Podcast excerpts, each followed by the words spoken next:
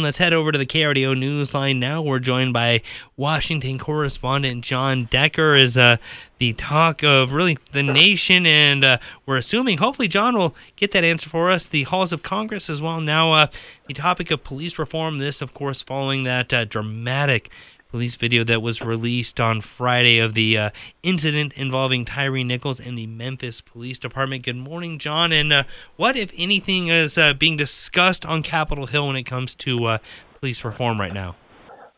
Well, you remember a few years ago there was discussion about moving forward with policing legislation. That was the George Floyd Justice and Policing Act. It passed the House. It was controlled, of course, by Democrats at the time in 2021. It failed in the Senate.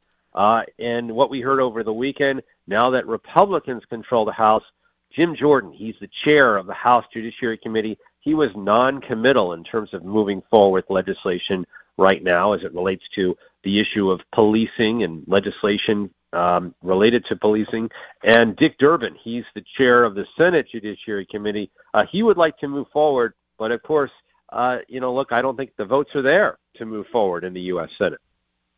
And, and, so, where does that leave them? Because uh, there's going to be uh, considerable clamor uh, from those who are, are, you know, saying that something needs to change uh, for there to be change.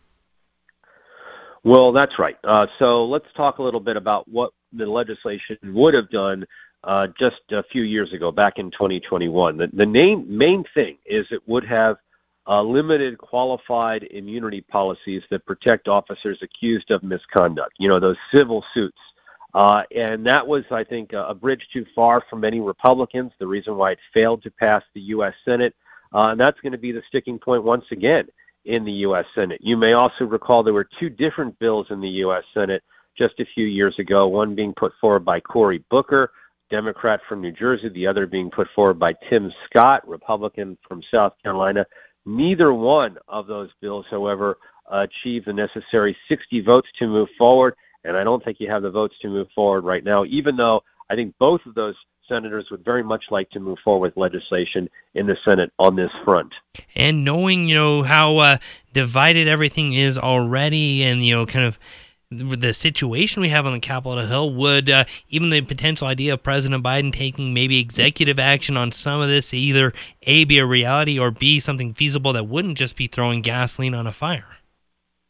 Well, I don't think that there's much he can do on this front as it relates to uh, just taking executive action. Executive action, you know, it, it sounds like an all being power that a president has uh, but there's only so far that it can go. You know, um, I said that speaking as a lawyer. So he couldn't uh, take executive action on the issue of qualified immunity. He couldn't take executive action as it relates to uh, chokeholds uh, applying to every police department across the country. Could only apply to uh, federal officers. Uh, that that's something that he could do on the on the executive action front, uh, but you know, very limited in terms of his ability. That's why he really does need to have legislation Uh, move forward to apply in a very meaningful way all across the country. Right, and, and whether this, uh, you know, lifting qualified immunity would be the right solution, obviously, that's that's up for debate because uh, there are many, uh, even observers of the law enforcement community who say,